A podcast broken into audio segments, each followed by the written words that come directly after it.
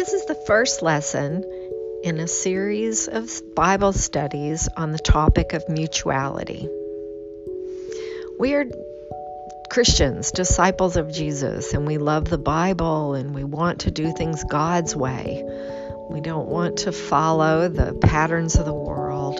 We want to know what God really wants for our lives and how He sees things and what He believes and intends for us. So, why don't we begin this morning in the book of Genesis? It seems like the perfect place to begin.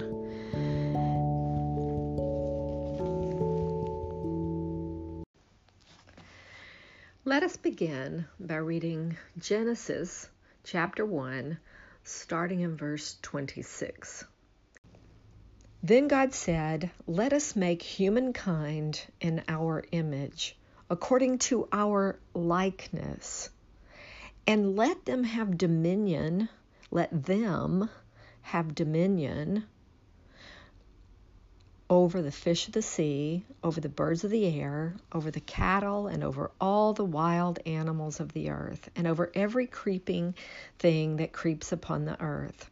So God created humankind in his image. In the image of God, he created them. Male and female, he created them. God blessed them and God said to them, Be fruitful and multiply, and fill the earth and subdue it, and have dominion over the fish of, of the sea, and over the birds of the air, and over every living thing that moves upon the earth. God said, See, I have given you every plant yielding seed that is upon the face of the earth, and every tree with seed in its fruit, and you shall have them for food. And to every beast of the earth, and bird, every bird of the air, and to everything that creeps on the earth, everything that has the breath of life, I have given every green plant for food. And it was so. God saw everything that he had made, and indeed it was very good. And there was evening and there was morning, the sixth day. So, and the reason, you know, that I emphasize the them is because it, this is the creation story where the beginning, the first account of creation. And I think that's significant. And the, and the story is very simple and very clear that God created both man and woman in his image, that in his image he created them, male and female. And so we are both, men and women, intended to be God's image bearers, to portray God to the world in some ways. And um, and I think that it's important to see that God had a plan. He had an original plan, a perfect plan. This plan that man and woman would bear his image to the world. And God gave both the men and the women the responsibilities of the of the earth to have dominion, to have domination, to have authority in the earth. And he says he created them to be fruitful, to multiply, to rule, and subdue. Now, that's wonderful. That's amazing. He gave them jobs to do, responsibilities, but it's very clear that they were given equally to the men and the woman, the man and the woman. And um, they were intended to be those partners that would work together to accomplish these good things. In this in this account, you see no um, mention or um, anything that would lead us to believe there was any hierarchy, or that there was any sense of one over the other, or or that there's any significance in birth in uh, creation order that um, because man was created before woman or anything like that. And we're going to go on and look at the next account as well. But just want us to see that there's this beautiful original plan that to me seems very clear that there's this equality, this balance, um, that they were different, but that they were so well fitted that they were both created in God's image to, to accomplish good for Him him. So, with that in mind, why don't we move on to the next creation account in Genesis 2? And the truth is, it would be better if you would take time to read at least verses 4 through 25. Um, it's uh, another account of creation and uh, has a lot of detail in it and a very familiar story, I think, to all of us. But I would like today to focus on a certain verse, um, verse 18. And I wanted to read it in at least three or four versions here just to kind of get an idea, and then we'll break it down and, and look at it he has God has um, now, of course, um, made the the animals, and He makes the uh, the man. And then in verse 18, He says, "The Lord God said." It is not good for the man to be alone. I will make a helper suitable for him. Then another version said, Then the Lord God said, It is not good that man should be alone. I will make him a helper fit for him. And then in another it says, Then the Lord God said, It is not good that a man should be alone. I will make him a helper as his partner. And another, Now the Lord God said, It is not good or beneficial for the man to be alone. I will make him a helper, one who balances him, a counterpart for him, suitable, who is suitable and complementary for him. And in Another version, let's just read one more. It says, Later the Lord God said, It is not good for the man to be alone. I will make the woman to be an authority corresponding to him. Now, this verse has been taken and has been used and misused and understood and misunderstood uh, for a lot of years. And uh, which is the reason I wanted to focus on it here for um, just a few minutes and sort of uh, pull it apart because I want us to look at the words that um, God uses when He creates woman. So, he uses two words, um, ezer and kenegdo. Okay, so um, let's look at these two words. Um, he says a suitable helper. So, or a helper suitable to him is how a lot of us have read it or heard it over the years.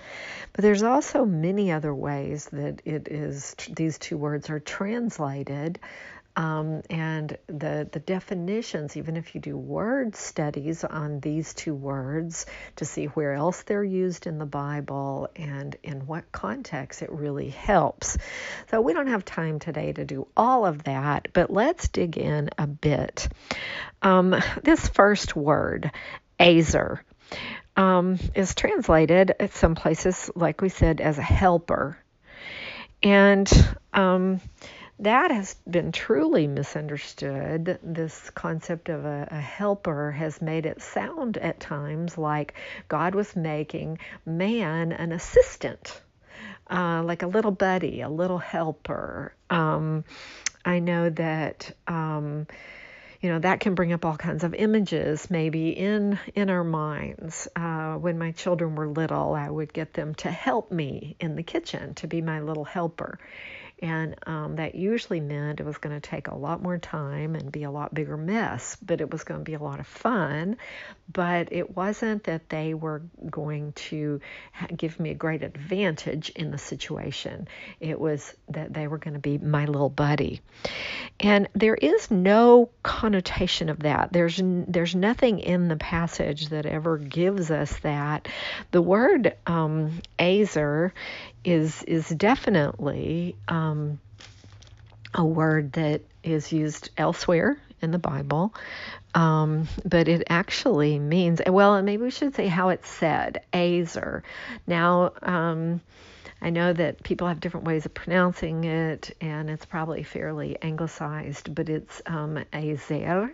It's like it rolls the the, the R, um, and uh, I think the the Z is kind of hard. But just just so you know that that word um, really carries with it a strength, a power um, just this um, this sense of being a rescuer and um, and uh, and so I want I want us to look in context. You know how we used to do word studies, maybe, or maybe you still do on on words, just to figure out the context and what you can learn about how God is using it. So when God creates woman, He calls her like I'm going to create Ezer. That's who I'm going to create. Well, this this word in the form of a noun is used uh, 21 times um, in the Old Testament. Um, it's a Hebrew word used 21 times, and 16 of those times it refers to God Almighty, to Jehovah God Himself. And I want us to think about that. I mean, that's that's pretty amazing that usually this word refers to God and God coming to rescue. Now, twice um, it's used here in these passages about creating woman. Okay, about God calling woman Ezer. And the three other times it's used in the Old Testament refers to needed military assistance. Okay, so it was a, um, a, military assistance being requested or being offered or being denied, but it's military assistance. And, um, you know, just even on a bit of a side note, but that's very interesting. Um, the word also can be used in the form of a verb, and um, it, you know, the verb uh, means to rescue or to save. And it actually appears in the Old Testament, from what I can tell, um, 80 times, and generally indicates military assistance. So that's that's pretty incredible there, and that's in the in the you know in the idea of a verb, um, and and how it's used. So I just I, I want us to get a picture like drawn for us. But let's look up a few of those passages and just read a few of them. In Deuteronomy 33 and verse 29, the Bible says the Lord is your shield and your ezer, your help, your glorious sword. Your enemies will cower. So that's how that word is used. And it's the Lord. He is your help, your helper, um, and your glorious sword. And your enemies will cower because of him, his, help. But that is the word ezer. Um, in Psalm 33, in verse 16 through 22, um, we won't read the whole passage, but um, it says, The Lord is our help our Ezer and our shield to deliver us. So the Lord is the one who is the, the Ezer, the helper. Um, in Psalm 115 and verse uh, verses 9 through 11, it says, The house of Israel trust in the Lord. He is their help, their Ezer and shield. O house of Aaron, trust in the Lord. He is their help and shield, their ezer and shield. You who fear him, trust in the Lord. He is their help, their ezer and shield. So it's repeated over and over. And there's this idea that that's painted for us clearly that what God had in mind, what that word, when He's like, I'm going to create a help a helper. He did not intend some sort of an assistant or a, um, you know, kind of an underling in any form. No, not a little buddy. I mean, you never ever hear this term used as an assistant or as a subordinate of any kind. It's a strength. Um, that there's no connotation of this helper being under the authority of the one they're helping, not in any form. Um, and so I think that it's just important to to understand what God was saying. He said, "I, you know, it's not good for man to be alone. I will make an Ezer." And then he uses a word to qualify it, okay, to describe it. It's a descriptive word. And I think that this is really important because at this point, if you were just reading this passage and it didn't have the word kenegdo, the suitable helper, what kind of helper? Suitable helper or corresponding helper, uh, then you would think that this was going to be this power, this strength that was going to come in and take over and rescue everything, like the Lord God does and did in these situations where that word is used. But there's a qualifying word, and this word is is really um, a great word. I mean, it makes it clear that woman is equal to man, not over him not superior to him, but also not inferior to him, but she is equal to him.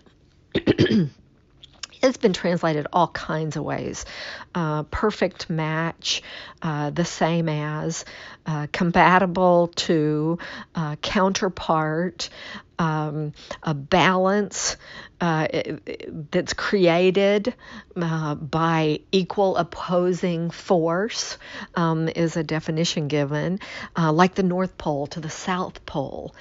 And um, I know that when we would do these classes in person, one of the things we would do is get um, a, a, man and woman to sit um, flat on the floor with their legs straight out in front of them, back to back. So they are back to back, sitting flat with their legs straight out, and they would hook their arms around uh, each other so that they are hooked together and their backs are, are up against one another. And then we would challenge them to, you know, sort of pull their feet up and pull their knees up closer to them, each of them, and try to stand up. And you've probably done this or experienced this or you're somewhere along the way.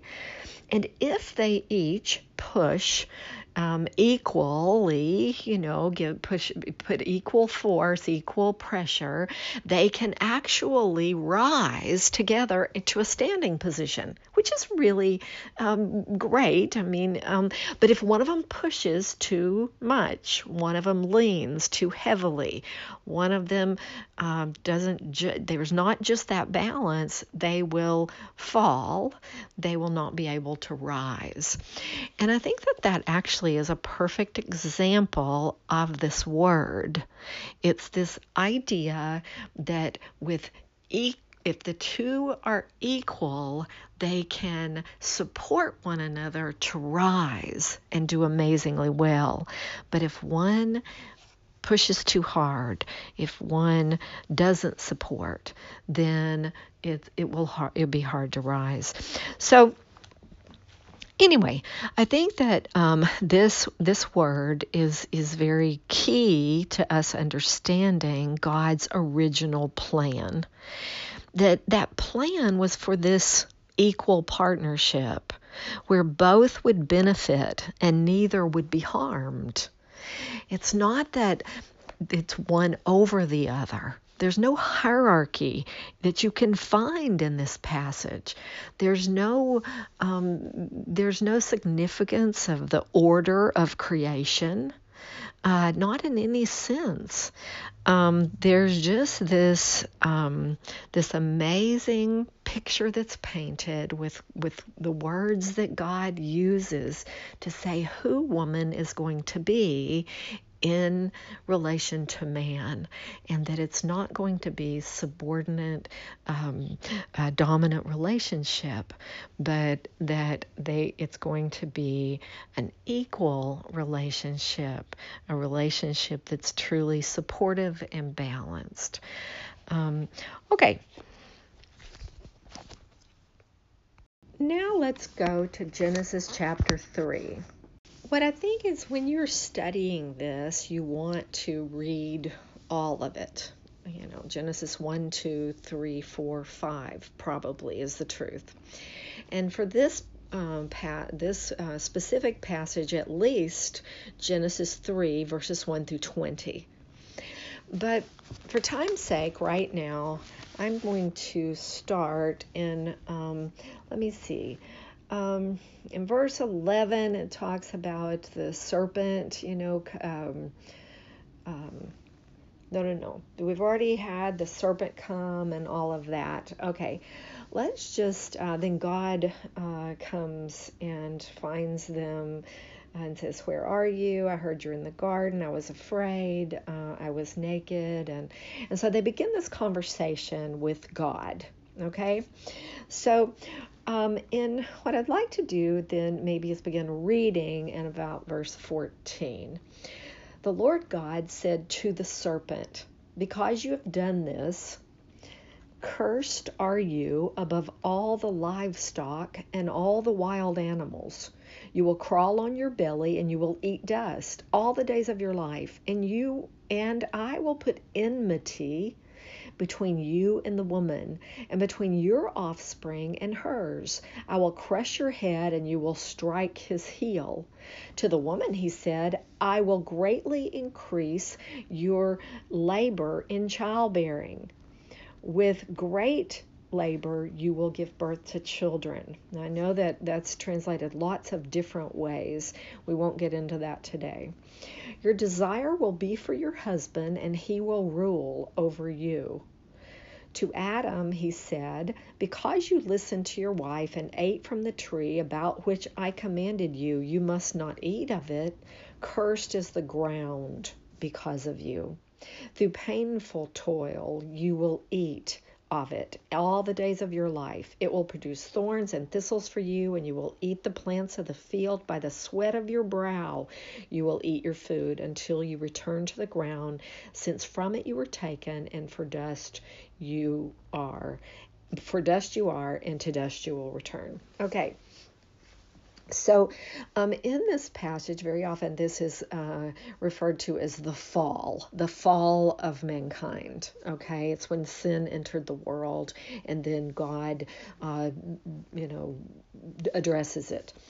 And so, um, I wanted to share that you know this this I believe can be read and misread um, like so many passages. Um, I don't mean to be offensive to people, but sometimes, as I've um, been learning the Bible, teaching the Bible for decades, I have realized that I have needed to learn um, how to read the Bible more effectively, more efficiently, and um, really what principles I am reading the Bible with, and, and to examine those and to sometimes really question um, context. And of course, this is a narrative, um, and in this narrative, um, it it has been read at times as prescriptive instead of descriptive. And um, whether a passage is prescriptive or descriptive is really an important um, difference. It's like that, that's an important distinction. And we need to really research and figure out how to read a passage. If something is prescriptive, that means it is God's uh, command, His wishes. This is how He wants it to be. If it's descriptive, it's just describing what is going to happen or what's going to be, not necessarily his will, his desire, or his command. And um, and in this passage, this is very significant how we read this, whether we read it prescriptive or descriptive. Um, and so, with that, it's like if you look and you begin, what you know, one of the things that we didn't understand, I think, for years and years, is that actually the woman and the man are not actually cursed. The the serpent and the ground are actually the two things that are that are cursed. Um, everything else has this um, clear, clear description of all the bad that's going to happen. Uh, the consequence of sin entering the world, Um, and so, um, even as you read through the first verses that we read, uh, verses 14 through uh, 15, 16, um, what you see is, you know, uh, things like, you know, you will crawl on your belly, you will eat dust. I will put enmity between you and the woman. Now, is that a command or is that a description of what's going to happen? Does if it is a command, would that mean that women could not ever have a pet snake or ever own a pet store or be a biologist? Um, it's clearly a description of what's going to be. Um, and then it talks about the offspring and um, that he will crush your head and you will strike his heel. And of course, that is one of the first, um, that is the first reference to Jesus, first prophecy of Jesus. But we won't go into that. But um, that's a very interesting passage. But um, he comes on down and he says, I will greatly uh, increase your labor, or some versions use the term pain in childbearing, and, and um, it will be with pain or with great labor that you will, great toil, you will give birth to children. And um, and this is, is interesting because if you think about it, is, is this a description or is this a command? Is this a w- desire of God's? Um, if it's the way God wants it to be, then would painkiller be okay? Um, if God wants it uh, to be great labor, great uh, pain, um, and and obviously people don't believe that it's wrong to use painkiller or to to use assistance so that uh, labor is not as intense. Um, and then, even on down, if we skip that one verse here just for a moment, we're coming back to it. It, it, talks about the ground is cursed, and through painful toil you will eat of it. Thistles, thorns, weeds, some versions use. Um, this idea by the sweat of your brow you will eat all the days of your life. I mean, the, you know, if that was a command, would that be like you could not use weed killer, or it would be wrong to have a tractor? Um, should it be only by the sweat of your brow? that you eat, um, that you, it, it, you can see how we never you think of any of these things as anything other than a description of how bad it's going to be. The world is going to be different with sin in it, and it, it's God describing that. But we there's this one little verse that very often we make an exception of, almost like this is not part of the description, this is somehow slides into prescription. And that's the second part of verse 16. Your desire will be for your husband, and he will rule over you.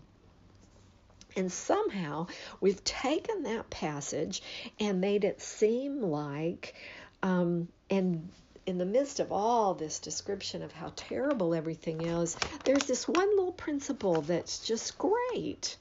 Your desire is going to be for your husband, and he will rule over you.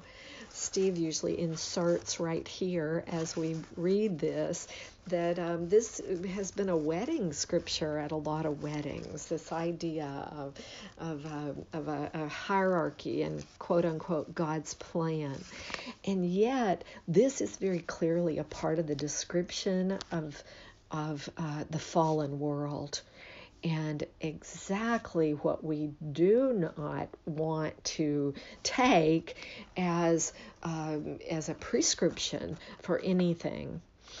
And so I think that um, this is one of the saddest verses in the whole Bible in a lot of ways. Um, the the passage here your desire will be for your husband. He will rule over you. It's almost like what you woman what you will desire is a mate and you're going to end up with a master. You know woman your desire is going to be for a husband and you're going to end up in hierarchy. Um, your desire is going to be for love and you're going to end up being lorded over.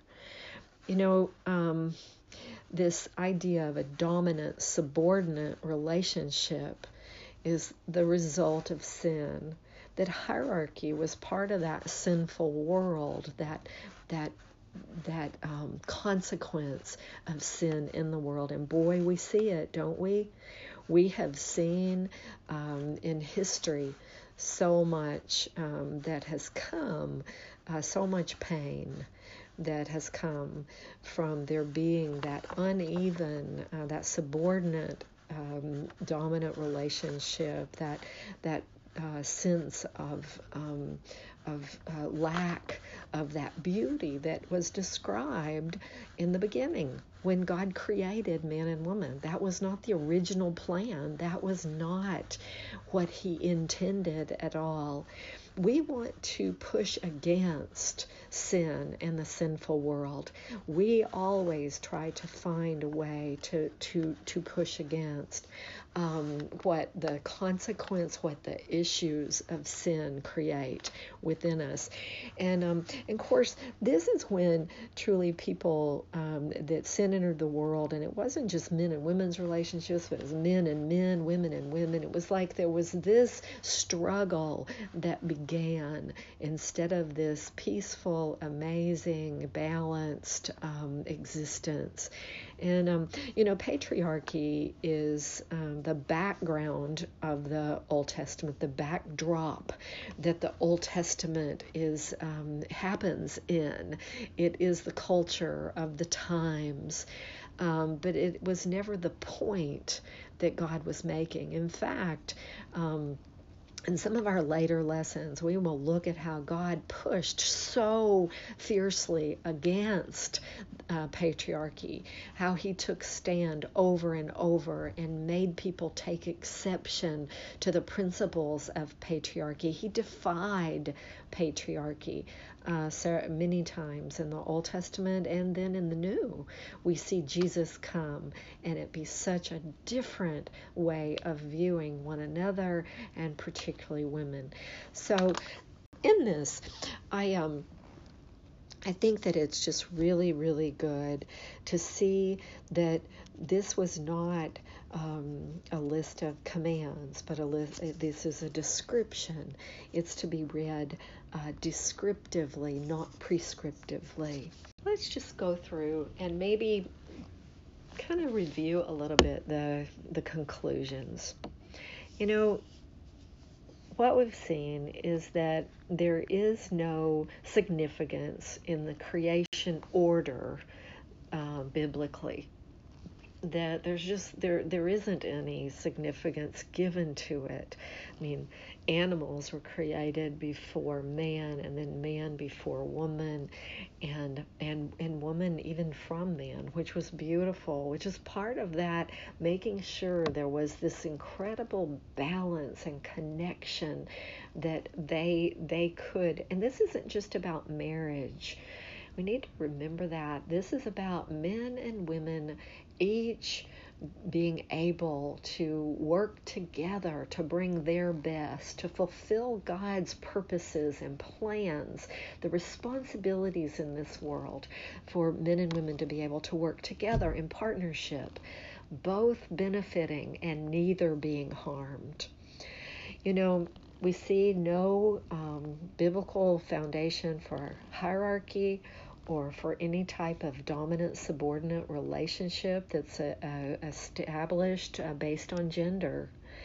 Um, we also noticed, and I would like to note, that women, um, there's no cause for us to uh, deduce from this that women are more easily deceived or that they are unstable or weaker emotionally or um, unreliable or that they're temptresses um, you know, Eve was deceived. She was tricked, we learn. But Adam was disobedient, rebellious. So I'm not sure that one is better than the other, but they both were at fault. And basically opened the door to sin um, in the world. You know, women were created to be strong, partners, even warriors, actually. Um, that term is that warrior. Um, not someone that needed to be provided for, protected. Um, you were going to have to, a man was going to have to be responsible for her.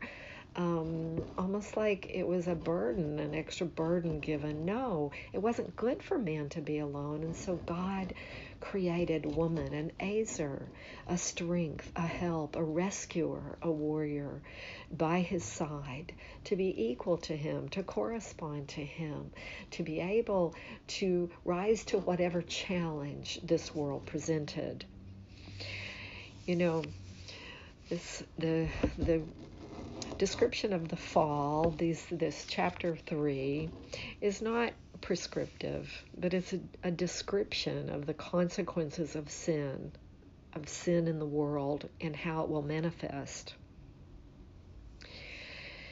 You know, what we lost through sin, we gain through Jesus. What we lost in the garden, we recover on the cross think that it's important for us to remember that we want to um, really live in this world in, in, in, a, in such a way that we try to produce as, as it is in heaven. You know, that we want to be those people that try to live out God's way, God's perfection, God's plan to bring light and hope to this world. God has an original, perfect plan.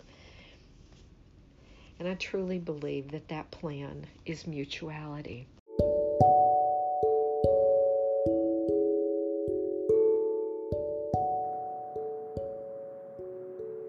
Thank you for listening to the Made for Mutuality podcast. If you've enjoyed this episode and would like to continue to follow along and study out this subject, we'd like to invite you to subscribe or follow our show wherever you listen to podcasts. You can find a study guide to this episode on our website, madeformutuality.com. You can also connect with us on social media. All our links are provided in the show notes in this episode. Thank you.